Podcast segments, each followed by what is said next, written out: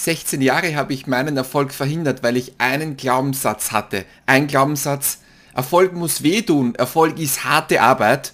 Und dann habe ich mir die Erlaubnis gegeben. Die Erlaubnis, dass Erfolg leicht sein darf. Und ich möchte dich fragen, gibst du dir diese Erlaubnis? Hast du dir die schon gegeben? Und dann auf einmal, als ich das gemacht habe, habe ich völlig neue Wege entdeckt. Ich hatte auf einmal Zeit für meine Familie, neue Trends habe ich entdeckt. Und ein Satz ist mir hängen geblieben, die wirklich tätigen Leute erkennt man daran, dass sie Zeit haben. Und ich möchte dich fragen, darf Erfolg für dich im Jahr 2021 leicht sein? Darf er Spaß machen? Darf er Freude machen?